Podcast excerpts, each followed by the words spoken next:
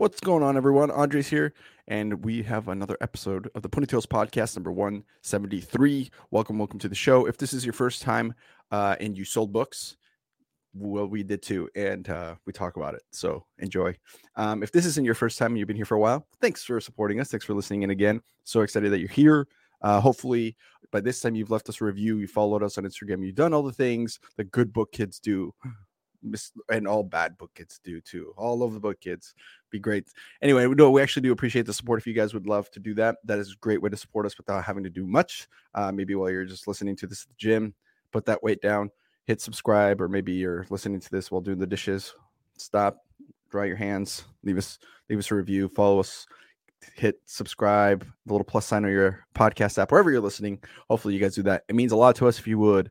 Um, if you have never heard of this, if you don't know what the heck we're doing, maybe you didn't sell books and you're like, what the hell? Why is it even called Pony Tales Podcast? Well, quick synopsis a company in 1865 started recruiting college kids to go door to door selling books and they sold these books throughout their college summer so it was like 12 weeks right and they've been doing that ever since so here we are in 2022 there's still kids that have that did this is just last summer and basically you go from monday through saturday from 8 a.m to sometimes 10 p.m on straight commission in a different part of the country just doing this. Naturally, some crazy ass stories come up. And so we have people come on the show and tell us about their experience doing that and how that experience shaped their life and their careers moving forward. Some of them have been inspiring, some of them have been intense, really dramatic. Uh, some were hilarious. It's been a it's been the whole thing. So hopefully you guys enjoy this. Um, keep keep an eye out for more episodes. We come we come out with episodes usually every Friday and Sunday, but sometimes we'll just drop a random one here or there. Go check out some more. They're they're everywhere that you're listening to podcasts. If you're on YouTube right now, we know we're on Apple Podcasts, Spotify. If you're on Spotify, we're on YouTube. Whatever you prefer. There are things that will come up on the screen that are better for people to uh, read if you don't know if you miss like a definition if we say like a word that's kind of like slang um, so maybe it's worth watching your first episode if you have no idea what we're talking about but if you did sell books you'll be like oh i remember the hq Oh, I know what an OL is. I remember the old pace setter. Oh yeah, GRS. I know what I'm talking about. So uh, that kind of stuff. Uh, let me introduce our guest for today. I'm so excited. So we have Jake Hardigan in the house.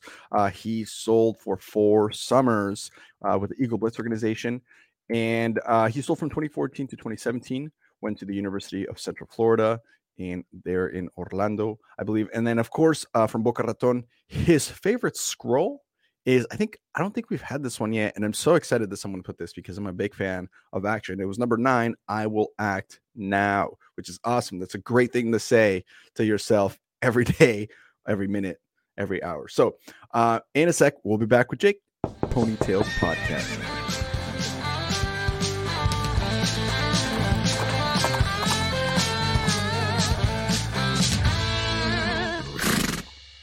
Let's get off schedule for a sec talk about Will Metcher, who helps people get the fuck out their own way.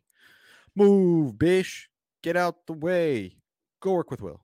Okay, back to work. Being off schedule for a quick second to spotlight a jockey of ours. Cardinal Senior Benefits helps uh, families who have old people in their life and they're going to die. So they help them with final expense insurance, and it's pretty badass. So, uh, back to work. Hello, hello. That's pretty slick. yeah, knock knock. That hello, intro. Really? Yeah. How's it going? yeah, no, I liked it. That was oh, cool. Oh man. Let me have you been on podcast before? Is this your first podcast interview? I've, I've been on other podcasts, not on video podcasts. And then I've run a bunch of videos and introductions and other things. And I love the theme that you've got running. It's just, it's so oh. cohesive. It's really fun. Cool, man. I, I, I ad lib it every time. So I just, I just have fun with it. I, I act now, you know, in the moment. Yeah, immediately. like right now, right now. That's awesome, yeah. man. Welcome to the show. Thanks for being here. Your setup is like you have like your mic is so nice. Look at you. You just, just yeah, thank you. fully loaded. Look at this. Yeah, I saw yours on another podcast and I just bought it for fun. No, I was gonna say no. I was like, that's an. Expensive... I wish that was it. Yeah, yeah. It's like you got money like that to just oh, let's just buy this setup for this, you know, interview. That means probably honestly much. though, I I do wish I used it more. I, I have it here, but I've used it a handful of times. So I'm glad I get to use this uh, on the podcast here. Uh, you know, hey, well, at least we're making it worth it, worth your time when you bought it. But to be honest with you, I mean, after the pandy, you know, when when when hit shit hit the fan a couple years ago, I feel like a lot of people really started investing in their home setup, and so it's been Oh, nice yeah. to kind of have that as the pandemic progressed and kept going because we started in November of 2020, so only like six seven months in. Oh yeah. But as time has gone through, you see more and more of this where people are like actually have a full setup, even if it's just for work, you know. So yeah. No, it's here. You sound good. I'm work from home and it's, it's half my setup is from during the pandemic. Uh no, all of it. All of it's from during the pandemic. and it's just same. it's migrated from one apartment to the next and it's slowly grown in uh in technology. I could show you some of it. It's pretty crazy. Let me see if yeah, let's see. Let's see this. Let's see if people people listening are like I don't know if i can hell? i'm just waving it around. Oh gosh, whole rooms here. Whole rooms here. Whoa! Oh man! Oh, you got like the whole setup set up. Dang! Oh wait, you muted yourself. I think. I think you're muted somehow. Something must have got disconnected. Hmm. Yeah. Oh, so this month was from the company I was previously working at, and then I snagged this Cintiq, which is for basically drawing, being able to see what I'm working on. It was like a childhood dream to have that. Um, it's basically this 24 inch screen that I can just directly work on when I'm working with a stylus, and it was norm- it's normally incredibly expensive, but post pandemic, there were a lot of artists who were out of work, and there was one that was available, and they weren't using it. So I got it for like half off, which is No great. way! Yeah. No way! That's a Act solid out. setup. I don't. I, I can't move my camera, but I just got these sound booth setups for like the sound of it. But yeah, it works really, really well for for us here on this side. It's it's it's cool to work from home. It's been nice, honestly, to to Life to just be here. Yeah, Yeah. I think your I think your mic got disconnected, so you might have to put your mic because Oh. I think I'm coming in through your headphones now. How's it going? I shouldn't have just gone off script right there and just uh No, uh, it's okay, man. We're we're flexible. We touch our toes uh, here here at the here as book people. Um, I think you're back now. Oh, spe- I switched it over again. yeah. How crisp is that? Dang, dude, you got you got a nice voice. Um, look at Thank you. Like, I, see what you do introductions. It's like I see it. I see it. Um, but speaking of which, okay, so let's dive in. So what the heck? And but for people who don't know, we don't do any pre-poetry here, so I actually have no real idea of like what your life has been like since you left Southwestern. So let's start there, and then maybe we can afterwards go jump back into your Southwestern career first. So so walk me through since 2017 and when you left to uh, 2022. What have you been up to, and what are you up to now? Yeah. So to kind of carry it through, I, I might actually start just before I sold books, blow through selling books, and then kind of move past it because it, Sure. it's kind of come full circle. When I was Yeah. in kindergarten, I drew an airplane and everyone wanted it. And that was the moment I knew I was going to be an artist when I grew up. And it was just a defining moment. But I was raised by two engineers, both my parents, oh. mechanical and electrical, respectively. So I went to UCF for mechanical engineering initially. And Dude, check out the big brains on the Hardigans. Holy cow! yeah, I mean, the rest of them are pretty sharp. So, I didn't finish in engineering, so I, Oh. I was just grinding along my freshman year. Just I was just not motivated. I didn't find this like sense of intrinsic value from it, and it just wasn't clicking. Um, but I met some pretty interesting people. They told me you should go do this thing and sell books, and I was like, that sounds something like like my uncle did. And I end up calling him up, and he had sold books years ago for four summers, and he said he hated every minute of it, and he would like be sick every day. And I was like, that sounds horrible. I'm in because Great. I yeah, that sounds awesome. Just because I knew where he was in his life and the amount of success that he had found in business was just it just was liberating and i saw that from him and he was well traveled he came with all of like different family members on their vacations because he was just that successful. And i was like i want that. I want some sense of control over sales and business which i was seeing left and right and it was influencing me but i didn't know how or why. So i went sold books learned a lot you know not easily. I wasn't good at learning like i mentioned. So it was a long four summers um, to eventually graduate and go into a career. And so that's where i left in 2017 that was like my last summer as an ol i was like i kind of checked off you know most of the stages of development through southwestern i got a sense of it i didn't feel like i had really mastered it but Sure. I had at least seen and experienced it. And so I was like, I need to quickly change and move because the way I was seeing from what I was learning in my now new degree in business, um, and then what I was learning freelancing as an artist was that there's a trend towards technology, towards innovation on the digital more than 100%. it is through just in person stuff. And I have a pretty uh, astounding ambition for someone who's just an artist. I didn't want to be a starving artist. I wanted to be someone who was actually in, like making an impact on a lot of people. And so right. I was looking towards tech, got a small gig doing basically business development. So it's like basically the hardest part of sales, just knocking for a small yeah. uh, startup in Orlando, which then landed me a position at a company called Samsara that just went public as of last year or earlier this year, I think. Um, so I was there for about a year and a half after graduation. So in 2019 to the pandemic, and then into the pandemic several months. Um, and I wow. got to be honest, uh, sales as a business development rep, which is just basically cold calling and then handing the sales opportunity to somebody else to close, just not not motivating. it's just no. you, are like so close to tasting a sale and like that that feeling of accomplishment when you close the deal, and like even just trying to overcome those objections from like a closing perspective was something I was just so excited to get into. And because of the pandemic and the way the startup had developed, specifically at Samsara, they had to lay off a third of the company, and I was still on the team. They still wanted me, but the the track to promotion and being able to move up was just so constricted and slowed that it was just wall after wall I was seeing. And like I said, I have a lot of ambition and the that act now comes up again where I was like, I'm just waiting to be an artist. I'm just waiting to do my own thing. I'm done waiting. And so I left Samsara. I went and studied uh, UX design, which is for user experience and basically taking what I learned in art, understanding what I knew about human psychology and business and what I learned from Southwestern intuitively, you know, by doing it again and again. And when what makes decisions, right. I was like, I'm going to take that and put that into software and I'm going to use my artistic skills to design it and work from production of the product instead of just sales alone. Uh, right. Fast forward six months from there, I'm now working with, or actually, it's been a year and a half uh, since uh, I graduated from that UX degree program that I was doing. And I'm working at a startup with another guy who sold books that I recruited. His name's Peyton Cox.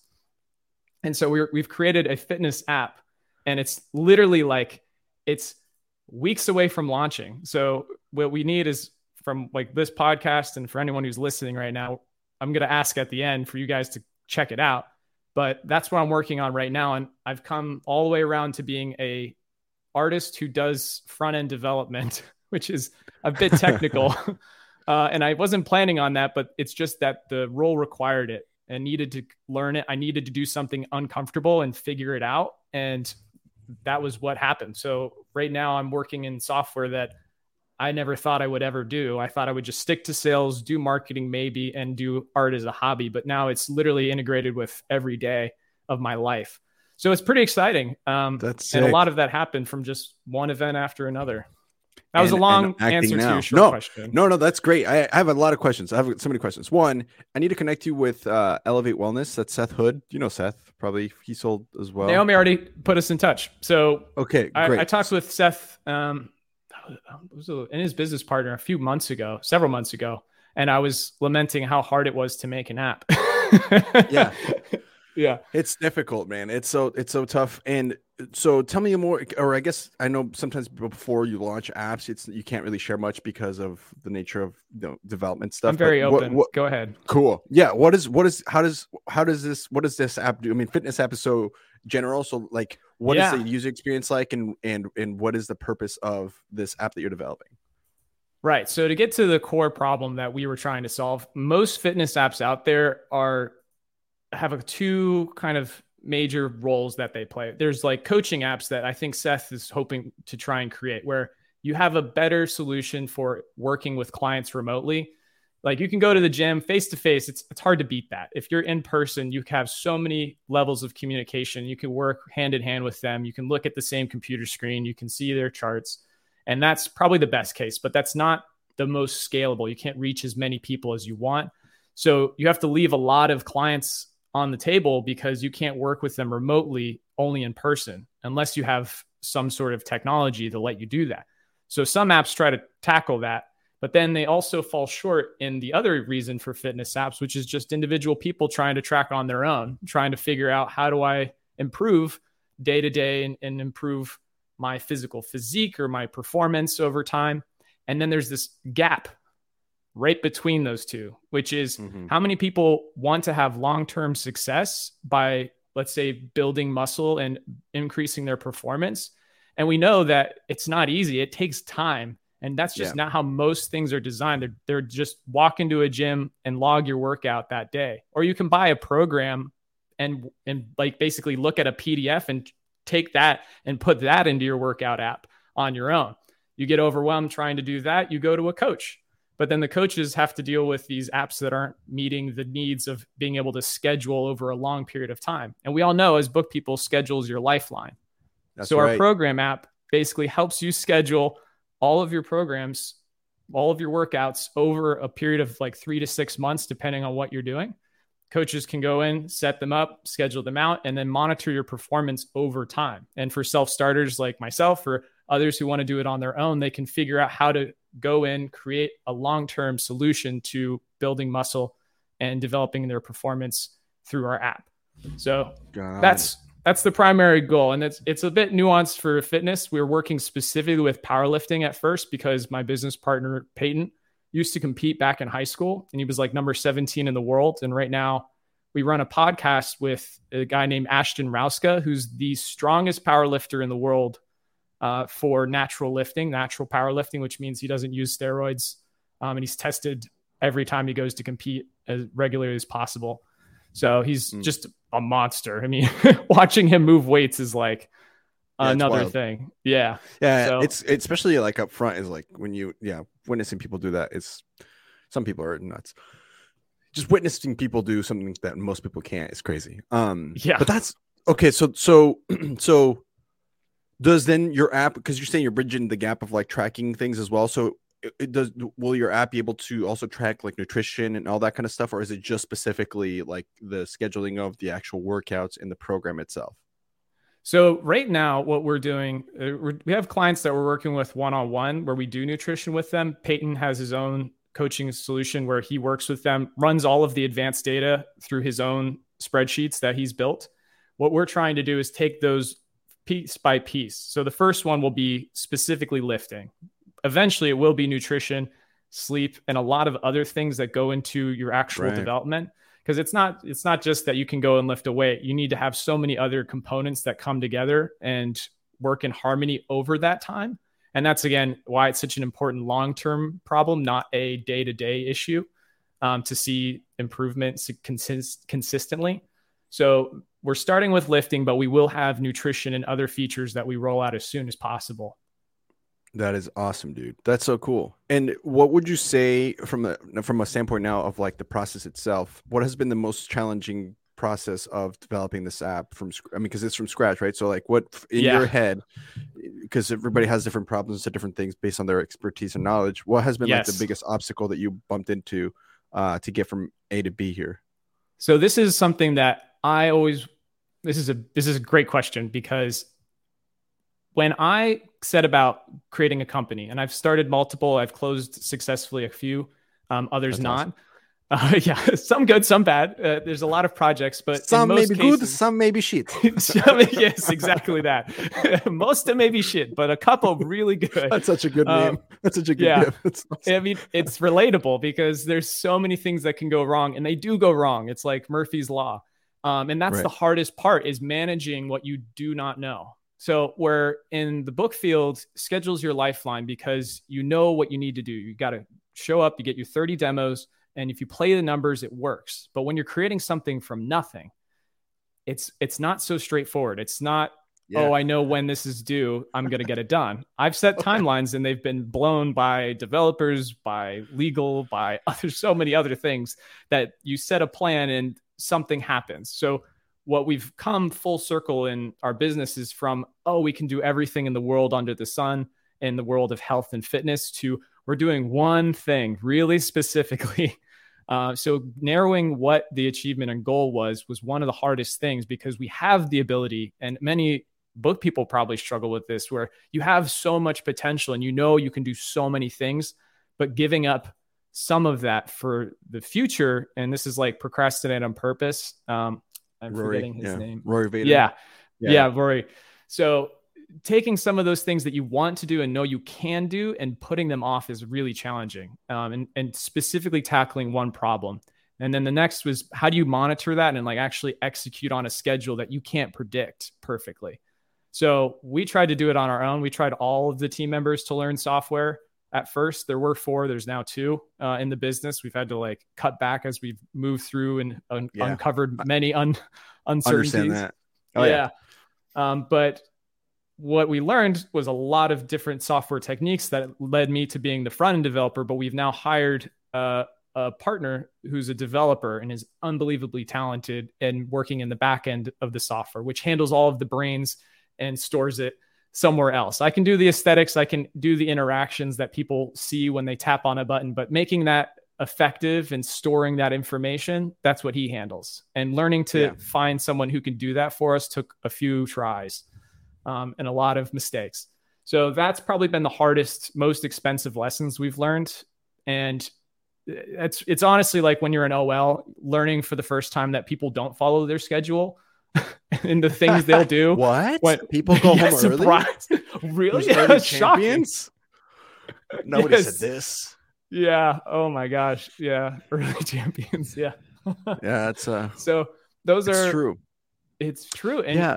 yeah. we had we had Barry Hart on the show and he uh one of the things that's been a really cool blessing about doing this show and, and and being on this on this seat has been being able to like kind of pick people's brains and for myself even even if nobody else listens by the way like people should listen to a lot of these because there's so much gold nuggets of wisdom like this in every episode for different industries that kind of apply to others. But in case in point is barry hart who owns a pharmaceutical company with another book guy. He's awesome. Barry's great. Um he was talking about I I heard this before, but the way he put it was really smart. He was like, "Look, there's people out there in your life and in the world who get a kick, almost a pleasure out of doing the things in your business that you are either not good at, don't have the time to learn, or just don't want to do."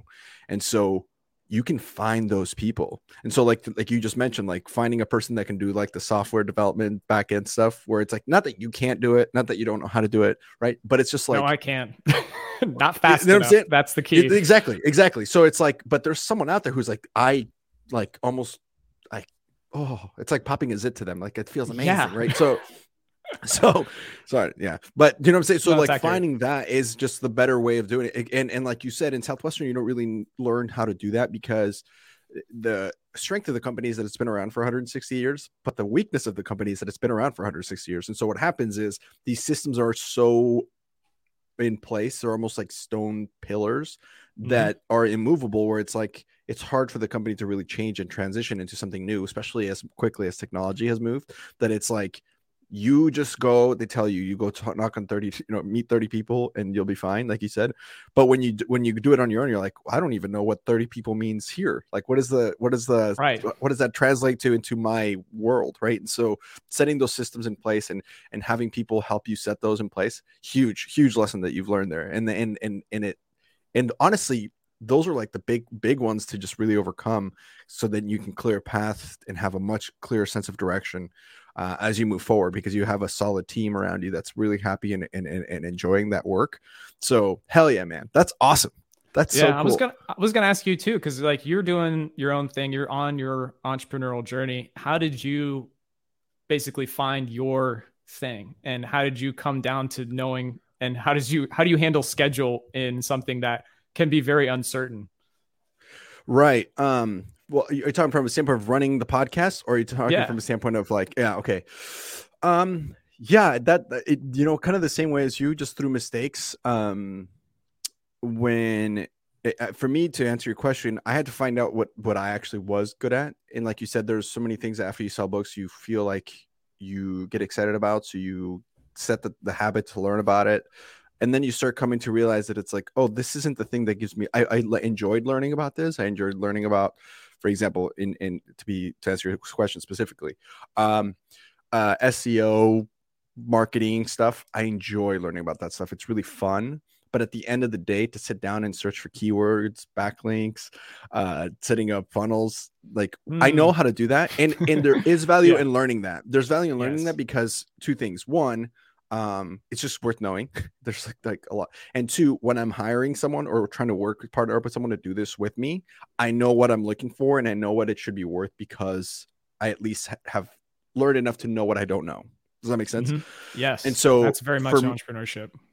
Yeah and so and so I, I, learned it just so i could get to that point and then i go okay now i know that i need to hire someone or look or partner up with someone who can help me do this uh, and that's what I did. So as we started coming up with that, I started thinking like, what would be? I, I kind of reverse engineering engineered it. So, and I'm not here yet, but my goal is what the ideal goal is that all I have to do is just show up, say hello to you, talk to you for an hour, two hours, whatever, go away, and then go play with my dogs.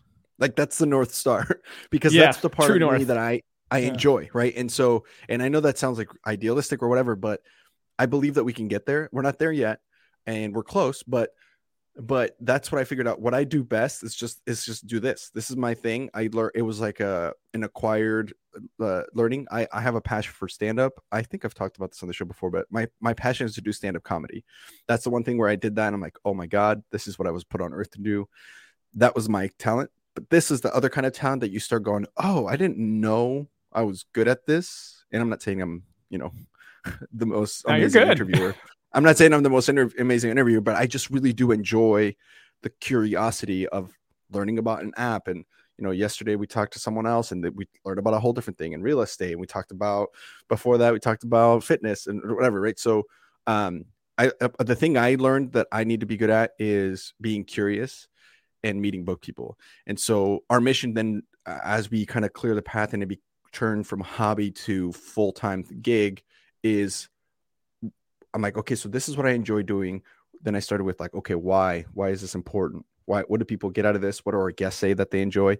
And I we landed at, which to answer your question fully, is there is there exists a need in our community of alumni people that sold books for some transparency, um, for some uh, real world Hello, hello. Off schedule moment. Wanted to tell you about Southwestern Real Estate. They're 99% drama free. Only 99, not 99.9. So it's a bit spicy. Kind of like this episode. Anyway, they will learn you to kick ass at real estate. So make sure you guys click the link below. Get in touch with them. Okay, back to work. Bye. What up, everyone? Off schedule story, really quick. The average agent at Cardinal Senior Benefits earns about 5K per week. It's pretty badass. So, on that note, connection and so when you go and sell books, one of the things that they tell you about is, oh, you're going to travel, you're going to do this. But when you when you're done, you're there's a hundred thousand people that have 150,000 people that have done this, and when you leave Southwestern, all of the uh, doors will open for you, and everything you've ever wanted to do will be done. And you're like, all yeah. right, cool. The network's right. amazing. Yeah. And then you leave Southwestern, and you're like, where the fuck are all these people? You know what I mean? So yeah, like that's what we do. So that's what we do. So our goal is to, to to grow enough. I don't need to be Joe Rogan. I don't want to be. I mean, it'd be great if like we became that popular for some reason. And this is and great. it's an interesting That'd and it's cool. an interesting enough conversation with people and uh, people who didn't sell books are interested enough in what we did to like. So maybe there's a there's a path there. But to me, I'd be happy if we be kind of kind of became the de facto unofficial alumni association where oh you sold books and you want to oh, and you're an engineer or you're developing an app and you just want to be p- put on blast to a hundred thousand book people overnight? Cool. Come on the show talk about what you're doing have a connection people will listen and out of that you'll those doors will be open right? And so that's yeah. kind of what we landed at once i figured all that shit out about like why do i enjoy doing this? Why is this important? Because now we're 173 episodes in and if you were to ask me hey do you know anybody that does this? I'm like well out of the 173 i think of like a couple of people that you should probably talk to right or whatever. And the more and more we do this just the more and more it'll happen which is why it's so important to me that people share and, and, and like and follow is because it just it just becomes that for by nature right? And so um, hopefully that answers your question. Sorry, I'm talking during your no, that's episode. perfect. It's a, it's a But- hard question to answer because that's the what did you find in the Yeah. entrepreneurial experience? Yeah. and that's what we found that was important. So that's like I'm like in my head, I'm like, I don't know if it'll ever be a million dollar company, but I don't need it to be. I just need it to be sustainable so that it can it can be it can play that role in what is going to continue to be more and more southwestern people. You know what I mean? Mhm. And just to Yeah. just to to serve that purpose because it does no, nobody else is doing it. Not the company's not doing it. So No. The You know what I'm saying? closest I think is like thinking ahead, placing you somewhere, and that they want to be your your network. Yeah.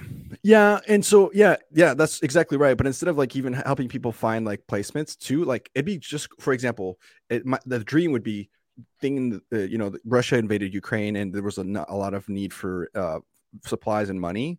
It'd be cool to be like, all right, all of the alumni in the Midwest versus all the Unite. alumni in the Southeast, we're going to do a competition. Whoever can raise the most money, right? Well, it's all going to go to this charity but it's going to be you know Ch- Chicago or uh, Illinois alumni versus Florida alumni, and we'll do a tournament, and it's something like that where it's just we can harness the power of the southwestern people, which is really really a lot of power, and Yeah. turn it to something that's worth and good and change and change maybe history. I don't know.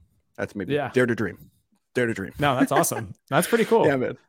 I had Hell thought yeah. about that a lot when I was selling books, going door to door, and you everyone had such cool stories when they'd stumble into meeting someone who sold books. And Yeah. I don't know if I ever met someone when I was selling that had sold books. I think there was one guy actually. Maybe Yeah? one, but it was wasn't like super exciting. He had like sold half a summer uh, early champion Uh. kind of thing. but yeah, but I would hear so many like people they'd come back. I was just at this massive house and he sold four summers. You, we were just hanging out for like hours. I'm like, did you did you hit all your doors? They're like, no, but he was so cool and he bought all my books. I'm like, all right, like, I guess that's pretty cool. Like, yeah, yeah. it's just Have a- you met a? it, Go ahead. no, you're good. I was going to ask you have you met have you met an, an alumni in the wild after? Because that's a that's a moment. That's what inspired the show, by the way. But if you've had that experience, it's a trip. I definitely have used the network to find people. So when I was looking for that tech role in sales, I reached out to Josh Stralko and he showed me around Oh, yeah. Salesforce where he's working out. And so that ha- that put my eyes on Atlanta as like a whole. And so that's where Wow. Samsara is. That's where I am now from Florida to Atlanta. Um, yeah. So that was that was part of what led me to there. Um, yeah, but in, like just stumbling into people, I guess I don't stumble around a lot. I I tend to Yeah. I tend to be very like if I'm out stumbling in places, it's on a hike somewhere, so it's very remote and there's not a lot of people. I guess there are people I do run into who I know from who sold books. Like I was just in, I was traveling to Hawaii. My fiance was just saying, like, you come on, you show up places and people come out of nowhere. I'm like, but I knew the guy. so, oh, uh, There's- I can't think of his name, but we we basically bumped and he's like, did you sell books? It was at a hostel, so it's just like a bunch of random people who all lived there, and I didn't recognize him because he grew a mustache and was wearing a hat. So he was like in like in like one of those like in, almost uh, incognito looking people. And he's like, "You sold books." Just running I'm from the CAA. yeah, I don't know. It felt like that. but uh, yeah, so he was like, "You sold books, definitely." And I was like, "Yeah, I did." And we had had like a bump in a couple times on Sizzler or at uh, GRS. That's so awesome. yeah, that was super cool. And like that's happened many times where I've bumped into people I knew in places I just would never expect. Um, Yeah. with sold I love books. Yeah. Well, uh, we we have a quite a following in Atlanta actually. So Steve Hurley, he's out there. Brandon Abernathy and his wife Malice, they're, they're out there. I We'll have remember to do. We, we want to do like a alumni reunion out there so people can come and network and hang out and say Oh, hello. cool. So Yeah. that'll be something that we're look, we're trying to get that done, but um, just a lot of you know projects in the in the, yeah. So, but dude, it's it's a trip when you run into someone just just by habit. You, just gonna Yeah. go, oh man, okay, you're not gonna because the way it happened to me is I was uh the last time big time that happened to me that was hilarious. My wife, her dad has a friend Alan Wood who sold books in like the 70s, like with Dan Moore. Wow. And he was just like talking to me. We are just having a conversation. He's like, "Where did you learn to like communicate with this, like with people like this?" And I'm like, oh, "Okay, you're not gonna believe this, but I did this thing in college where I sold books door to door." And he goes, "No," and he starts like doing execs. Like, yeah, that's when you know they're real. I go, oh, "You drank that Kool Aid, man. That's years ago." Yeah. but yeah, That's no, for so sure. funny. That's awesome, man. So, okay, wait, real quick, back to your app. I, I wanted to ask a couple more questions, and then we can do quick some Southwestern stuff, some, some Southwestern experience stories. But Yeah. with your app, what's so we kind of talked a little bit about what like the North Star is, is to eventually turn it into like you know, m- you know, multifaceted uh, fitness and health. But why, why fitness? Like, when, why not like an app for you know? Finding your child if it's lost or you know what i'm saying like how did you land at that moment Talk about children like they're dogs, and you just put a. They already have solutions for that. That's like the the little Apple AirTag. You just right. slap put that it on your kids like lunchbox. Right on their. I know where they are. I mean, so the thing about those, like when I was selling GPS, you'd be amazed how many people would call and go, "How do I get this for my kids?" I'm like, "This is a brick. It's like this big. You're gonna stick it on a, you know, two million dollar pieces of equipment. It's not for kids going to school." Uh, also, why are you doing that? Just have a little faith, you know. But so, the, also your phone you can do it on your phone yeah, you can use your phone. I, I end up have an telling people iphone that you can have them do that yeah, I, I I told a few people, I'm like, you, what you really need is like an app. Like, there, it's you don't need to be that specific. Um, it's their parenting problem, not mine. The the main core reason we did end up on fitness, um, and specifically like health as a whole. Uh, Peyton, my business partner, and I had talked a while back about creating a dashboard. Like, if I if I woke up and I like started my day like Iron Man, and I had this display that came up, what would I want to know? And the reason was that there are so many things that we're trying to juggle in our minds at any time. And we could really only focus on like maybe seven if we hold those things Yeah. in memory. So, what I've learned, especially like with selling books, you, you build little by little, you, you stack habits on each other and you focus on just the next most important habit. You don't, you don't try to do them all.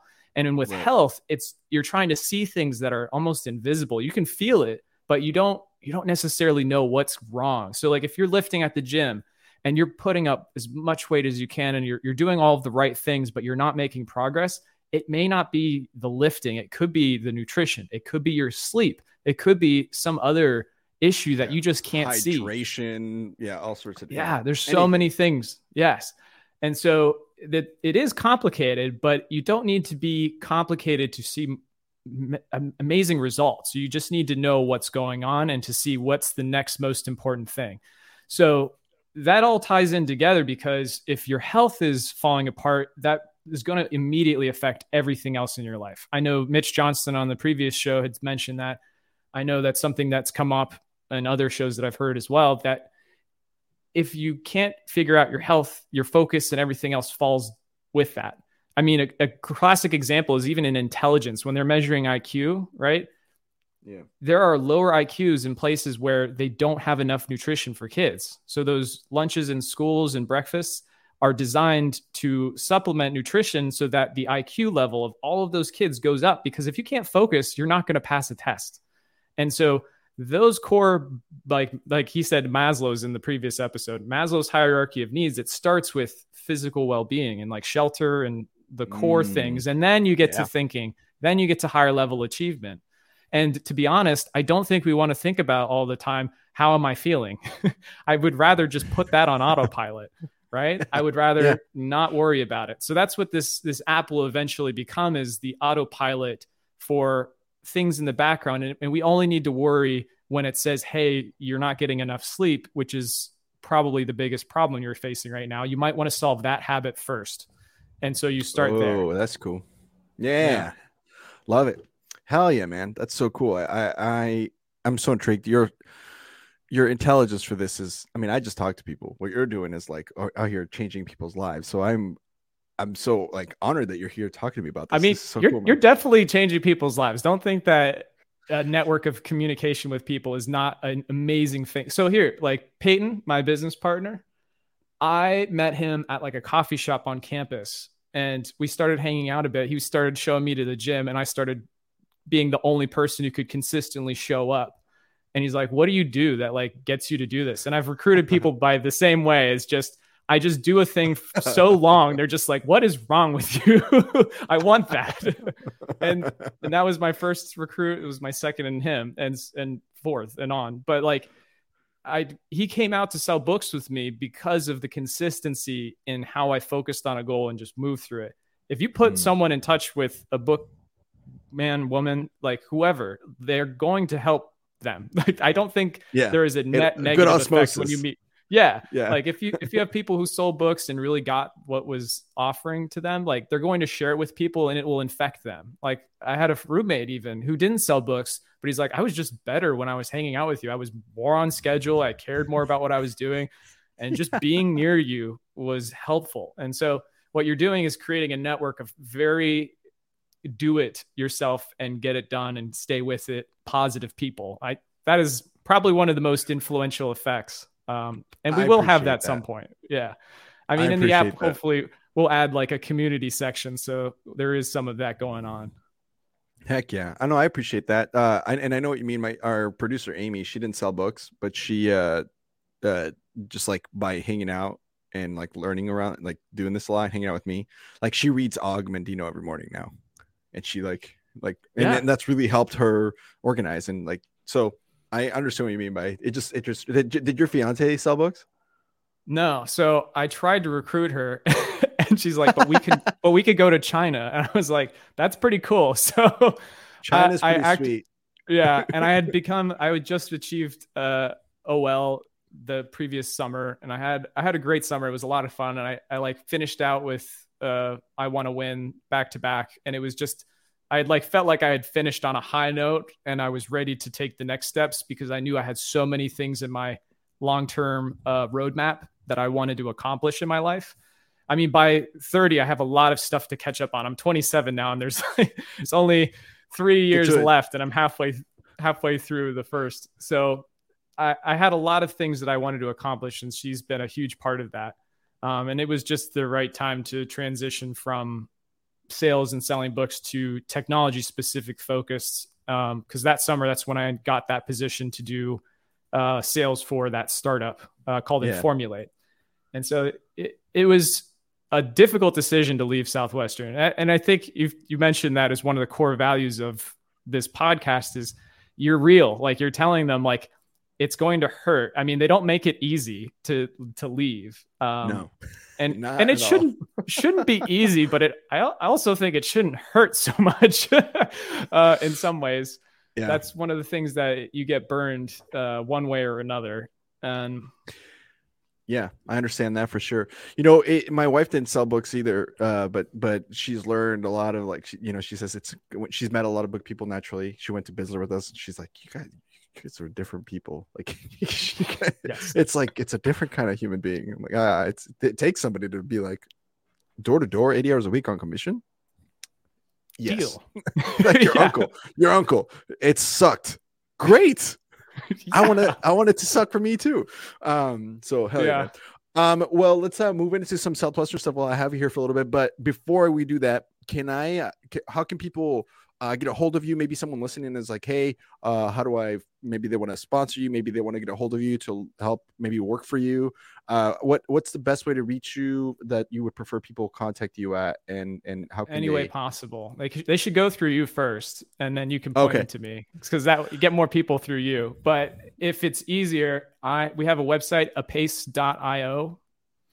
So A P A E E. A-P-A-C-E dot io. Right. Yep. So I'm still Uh, building out the website. I'll get that fixed. Perfect. Yeah.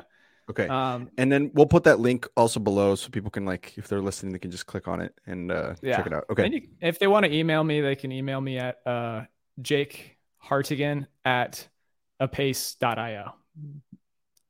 again at a pace.io okay just Yeah. like this If you want to go Boom. directly to me, it's like my DMs Cool. basically. cool slide into jake's dms baby um Yeah. otherwise if you guys don't want to go through all that just go ahead and leave a comment if you're watching this on youtube or just you know reach out to us on instagram on the podcast and we can connect you to jake so you guys can learn more about it uh maybe maybe be you want to participate maybe you're a power lifter Yeah. and you want to like Oh. figure out how you know something like that That is a big thing. So we're we're looking for beta testers to be able to go and work through the first few weeks of our summer on this app. Uh, basically, Yes. a lot of broken stuff, but we're trying to make it as uh, as fun and intuitive as possible. So anyone who signs up for the app when it goes live uh, in December will have access to several programs for free and be able to use it. They'll be able to find out about that on the website. And uh, everyone who uses it before December 31st we'll have access for free. Um, after that, it'll be paid. Okay. I have a couple people actually to send you um, right off the bat anyway. So after we're, after we're done here, I'll remind me to excellent. You know, yeah, thank connect you. Connect you with some people. Yeah, um, for sure. Cool. That's awesome, man. Congratulations. So cool. And and here's the thing: we're gonna have to have you back on once you launch and stuff to kind of keep chatting some more and be to to see how it's going. So yeah. We'll, we'll, oh, I'll, I'll tell you all of the heartaches and pain. yeah, I know.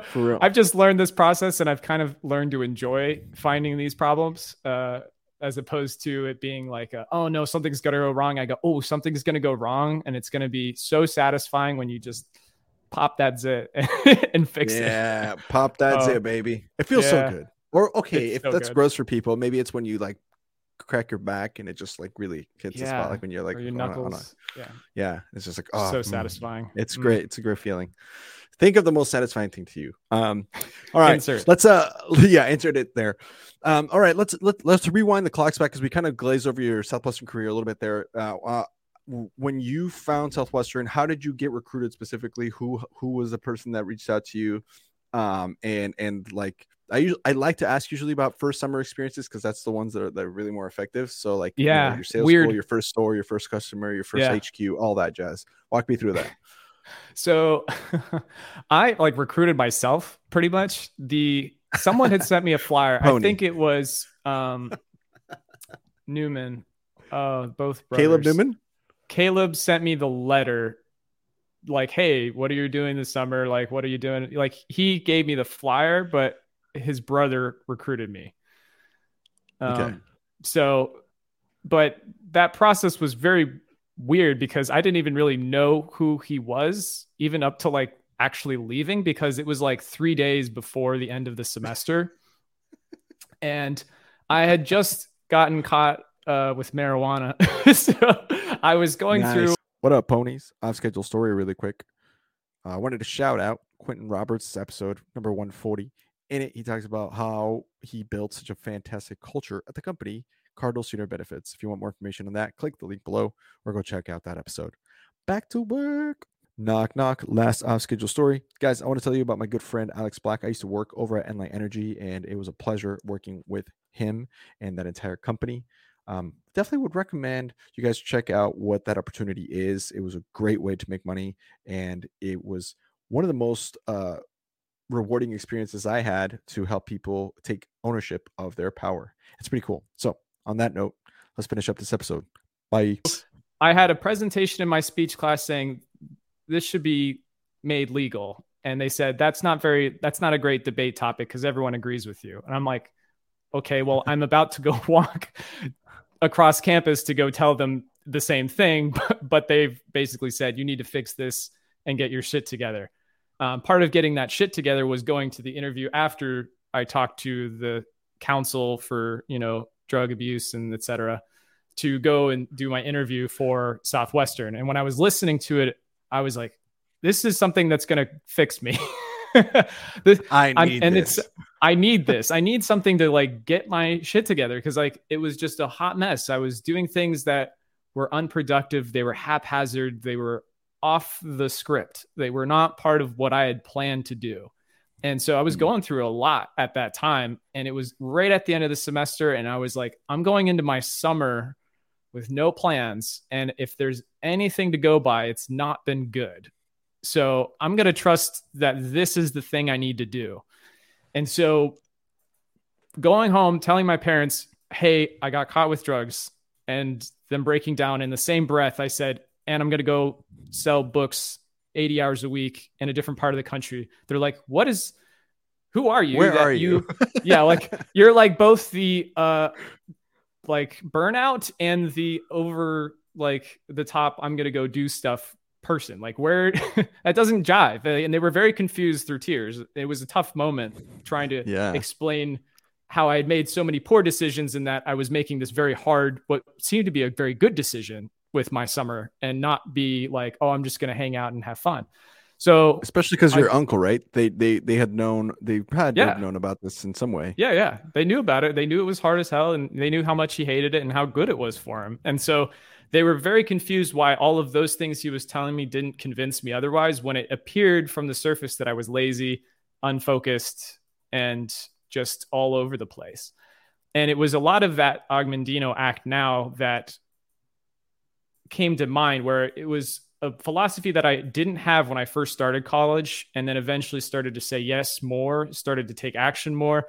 And then that built into my first few weeks on the book field. And I didn't, I just didn't think about it. I just was like, I'm just going to go and do this. And there were people running around not doing their uh, sales talks. I was making a flow chart trying to understand how I do this as well because I had I had no idea what it was. I had been there two days. It was like two days, and then I got in a car that I just got from my parents and drove, you know, to Tennessee to, To learn all this stuff. Yeah. So I was just a wreck, but I was just so focused on this one singular thing of like, I'm just going to do well. And I'm, and that's it. I'm just going to do what they say. I'm going to just figure this out. And that first summer was such a roller coaster. And I, I have a journal. Like I have, I don't know how many journals. I have like 10 journals over 10 years of from that time, my freshman year to now. And there is a before summer Jake and there is a during summer Jake. And then there's an after summer Jake. And people, way. people saw all of that and i see that in all of the the stuff i'll, I'll tell you in another story inside that um, and i go through line by line and i read how i thought about the world at that time and like how horribly vague it was. It was just this it's like a it's like looking through someone's eyes that are just cloudy and have they make out shapes but they really have no idea what it is. They have no concept of it. And then over time like that first summer i started to learn how to let things go. Like i would get so mad about you know wealthy people telling me no at the door. And i'm like they're just they're just terrible The and- worst. they're the worst. I'm like, they're aristocratic. Or I had some like term for it, and my manager's like, that's so neg. S- Stop that. Like, stop treating them as if they're the problem. They they're probably. Yeah. yeah, Yeah. Like just just expect that they probably are going through something and they don't need to talk to you right then or they're not interested. It's not their fault that they're that way and it may not be who they are day to day. And so that was something that I built into my habits as well as just the need for schedule and to overcome so many things that just went wrong. Um, but when I got back, I was like a, just a different person. People were like, "Who? What? What happened? Like you you left for the summer semester, you came back, and now you have a laptop with an Excel spreadsheet with all of your schedule blocked out by 15 minutes." And, and this guy Mike Yandre said saying that that's a good idea. Who is this guy? Also, Mike is Mike is awesome. yeah, I This love is the second episode in a row he's been mentioned. We talked to Meredith Kelly. Uh, Oh, yeah. yeah, right. But not yesterday. We recorded with her. We talked about Mike. Mike, shout out again, buddy. Love you. yeah. Yeah. So he he was like helping me with schedule, and this was where that kind of technology thing slowly developed. I was, by the way, not a technology person at all at that time. I was I liked using the paper maps every summer um, Yeah. until my last summer uh, when I used the iPad, and I just and that's the art medium I worked with was pen and ink and wood burning, and that was like the things that I did were very like hands on by the time that I slowly started to take those fuzzy images that I had in my mind about what the world was like and what I liked and what I wanted over each summer and over those years, it just came into better resolution. Like I started to see things more clearly. They had edges. I, I could like make out what I wanted and, a, and how to get it. And that was largely because when I was selling books. Wow. Okay, so a couple of things. Wood burning, Nathan Terborg, go check him out. He's a book guy. He does amazing wood burning work for Oh, art. sick. Uh, yeah, it's pretty legit. Go check out his episode too. It's fucking incredible. He had Nathan, what? dr- Terborg. He came out. He overcame drug addiction. T R B R G. Terborg. Terborg. Um, that sounds I can never say it right because yeah, he's uh, amazing. Great episode. Um, Yeah. Two, two. So was there a point in your first summer? Do you, do you have like an aha moment where you were like, "Holy shit!" Like, I mean, I know you mentioned like when your when your manager said, "Hey, that's really neg." Right. But I feel like everybody has at some point, well, not everybody, but a lot of people in their Southwestern career, maybe the first summer, maybe their second summer, I don't know. But there's a moment where they go, the old skin has to leave, and then this is how I have to become. This is what I have to become to, you know, Yeah. be more of myself.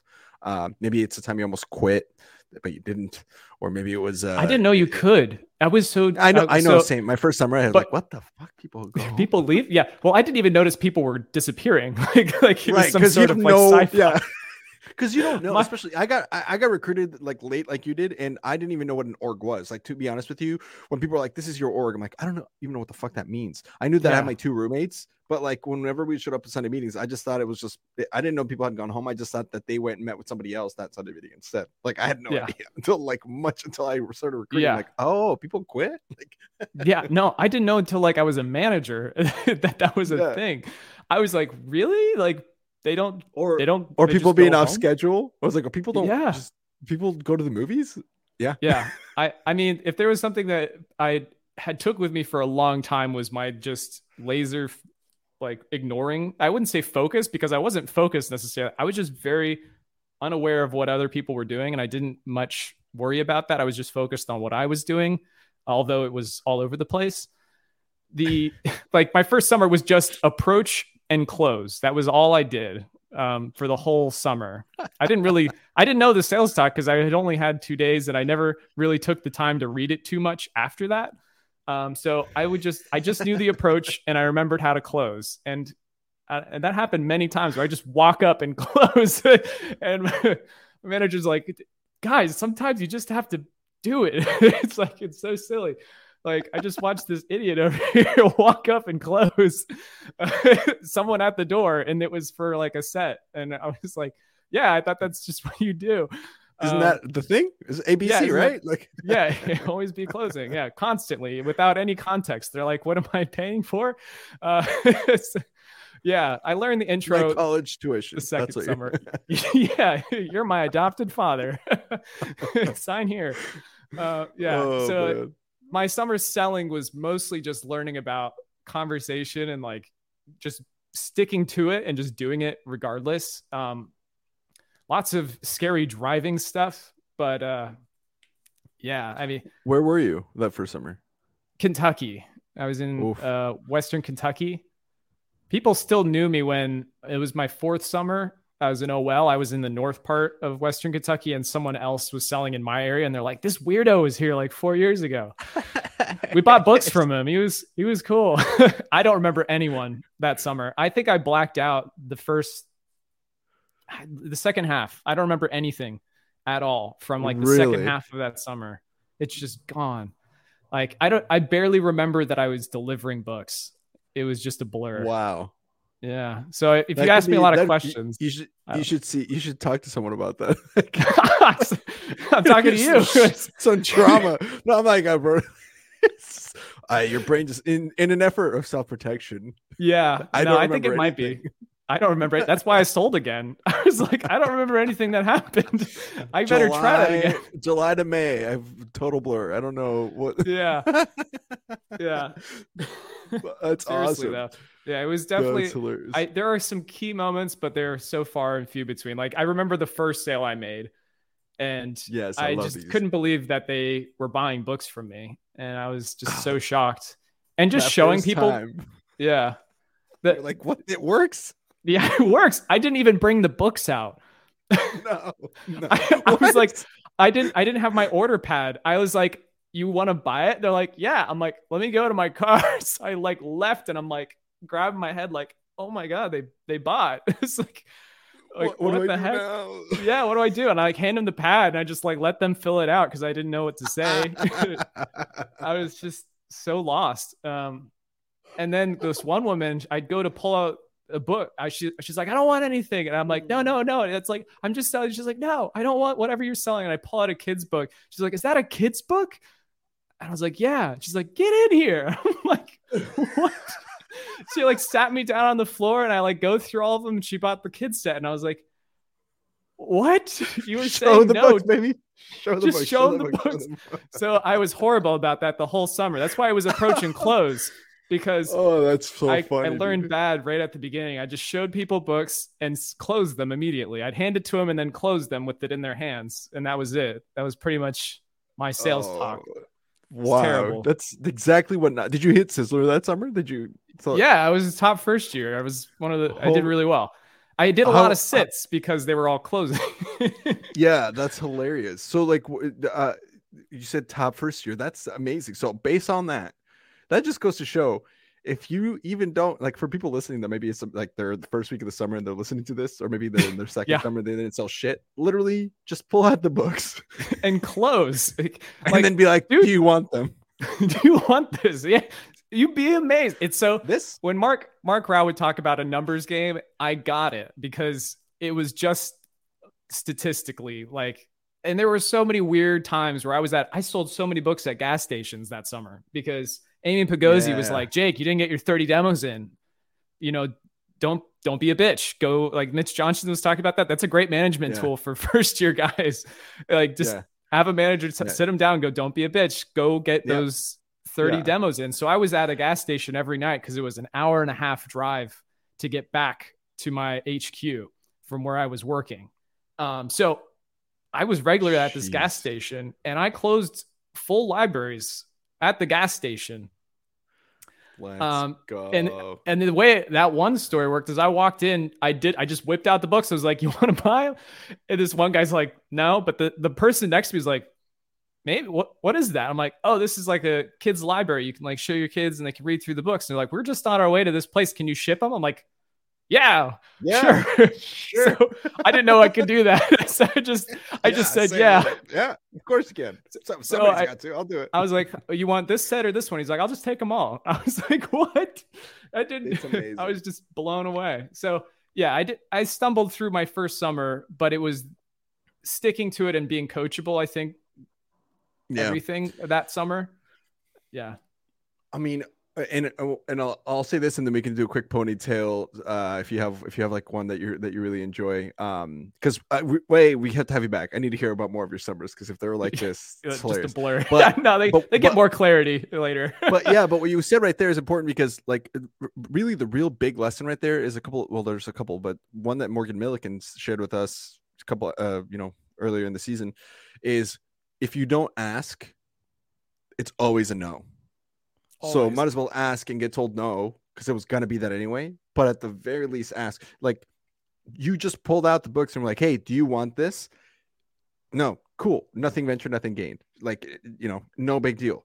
But even the people, like right there, the person's like, "Wait, what is that?" Like if you hadn't done it at all, yeah. right, that wouldn't have happened. Like Nope. so, just ask, learn to ask for the things that you want, and the the people people who didn't. I'm not saying that didn't sell books don't know do. Even people who sold books didn't learn this lesson, and a lot of people in the world in general don't know that if you ask for something, oftentimes the answer is no, but also enough times the answer and the keyword is enough. Enough times the answer is yes.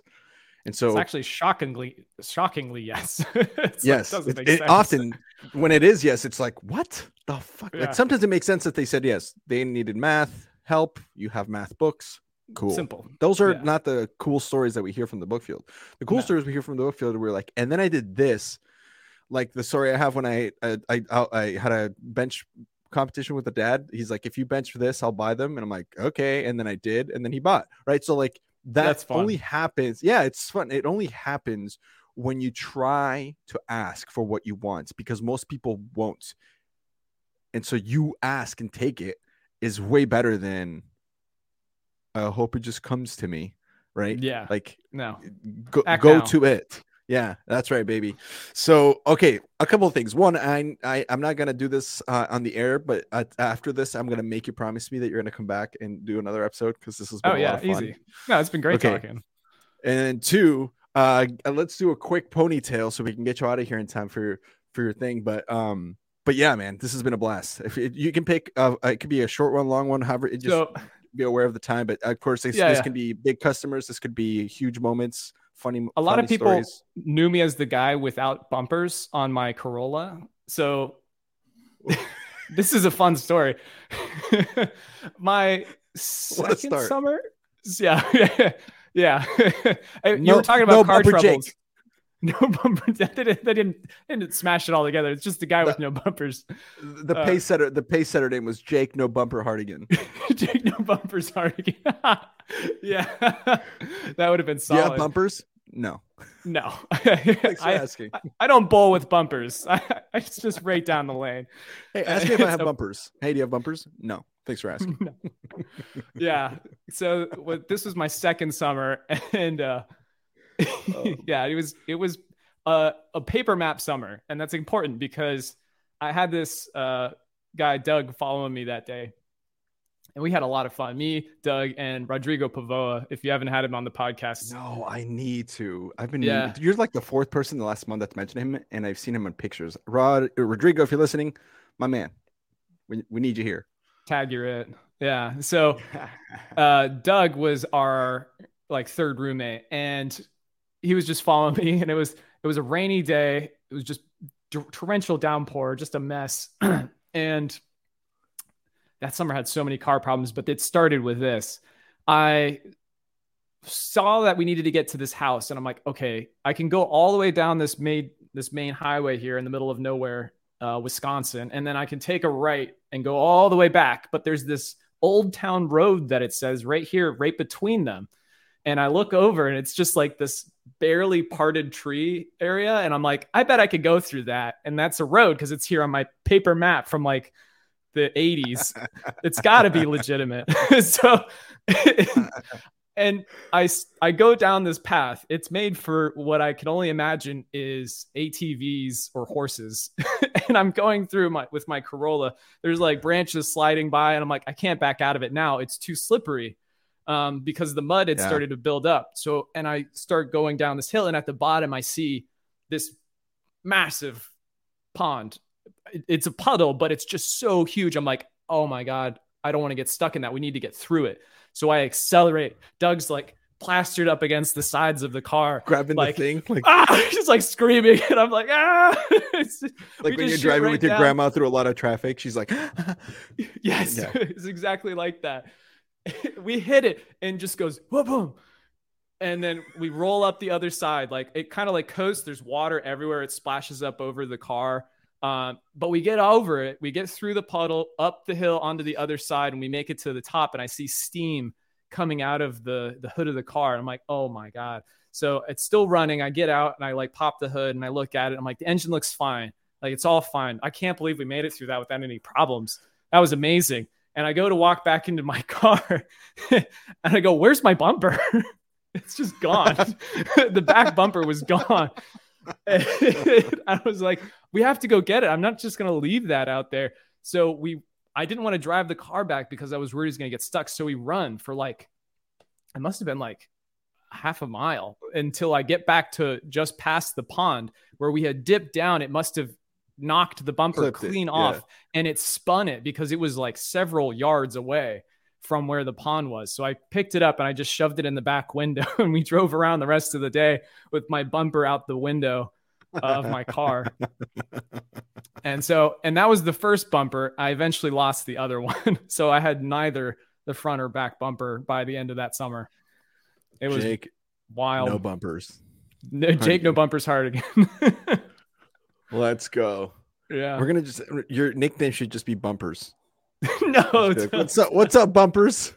Yeah, bumpers. If uh, that would have been my like, if I was your manager that first year, I would have just been like, oh, "We're gonna call you bumpers." Like this, you gotta put bumpers. I, I will be the in your pace bumper for my car because I don't have any. yeah, That's why I'm bumpers. Yeah. oh, that's epic, bro. I love a good raid story. Good raid Yeah. stories Oh, because later. because yeah, we all experience it. So a 30 second story to end on Yeah, was that same sure. summer, the same car, just another problem. I was luckily with this guy who was studying electrical engineering and was a mechanic, like part time. And we get up to the top of this hill and it's raining.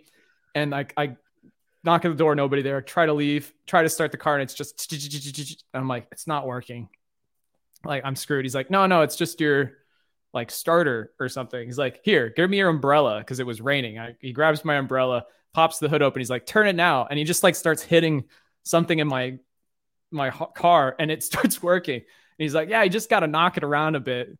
So like routinely that day, we were just knocking on my car's engine to get it to start up so we could get to the next house. so you were leaving the house, Mrs. Jones is like, "What the fuck are, what are these guys?" This looks like some kind of stand-up routine. I, it it didn't look real. We're just like beating my car to get it to move down the road because I had to hit my numbers. Uh, eventually, it gave out and we we pulled into like a mechanic shop, but that was that was an adventure. Yeah, lots of What a car problems time. that summer. Dude, car problems are part of the book experience. You It's- learn, yeah. you learn what you're capable of Yes. without transportation when you need it. It's Yeah. really remarkable what you can find. Like, I had a 10 second story. My my car broke down. I think it was my second summer. Literally at the house of a guy who's a mechanic. Same idea, same thing. Where it's Wow. like, I knock on the door. He's like, I'm not interested. Go back to turn my car on. Doesn't turn on. And he's like, Damn, dude. And he just like fixes it for me, like right then and there. Like figured out. What, I didn't even know what the hell was wrong. He fi- car worked great. Just wild stuff like that. Where it's like, what are the odds? You know? Yeah, And that, that's the guy's house. That did happen Yeah. one summer. My last summer, I sold books to a mechanic, showed up at the mechanic's place because my car was broken. And he's like, I got you. He like walked out of the back room, is like, I was like, no way. Then he like d- just took off like half of it. Yeah. It so what a stud. Oh, I love it, man. Hey, well, damn. Okay. Uh, well, okay. We're for sure gonna have to have you back on. Um, we'll put we'll put a pin on this one here. But uh, I want to hear more about how your app develops and stuff, and also connect you with some people that I definitely think you should talk to as far as both beta testers and stuff like that. So more on this Yeah. once we get off the air here. But um, on that note, guys, hey, we're gonna close this one here. This has been episode 173, 173 of the Ponytails podcast with Jake Hardigan. Um, hope you guys enjoyed. We'll catch you guys in the next one. Peace out, everyone. Bye. See ya. Thank you.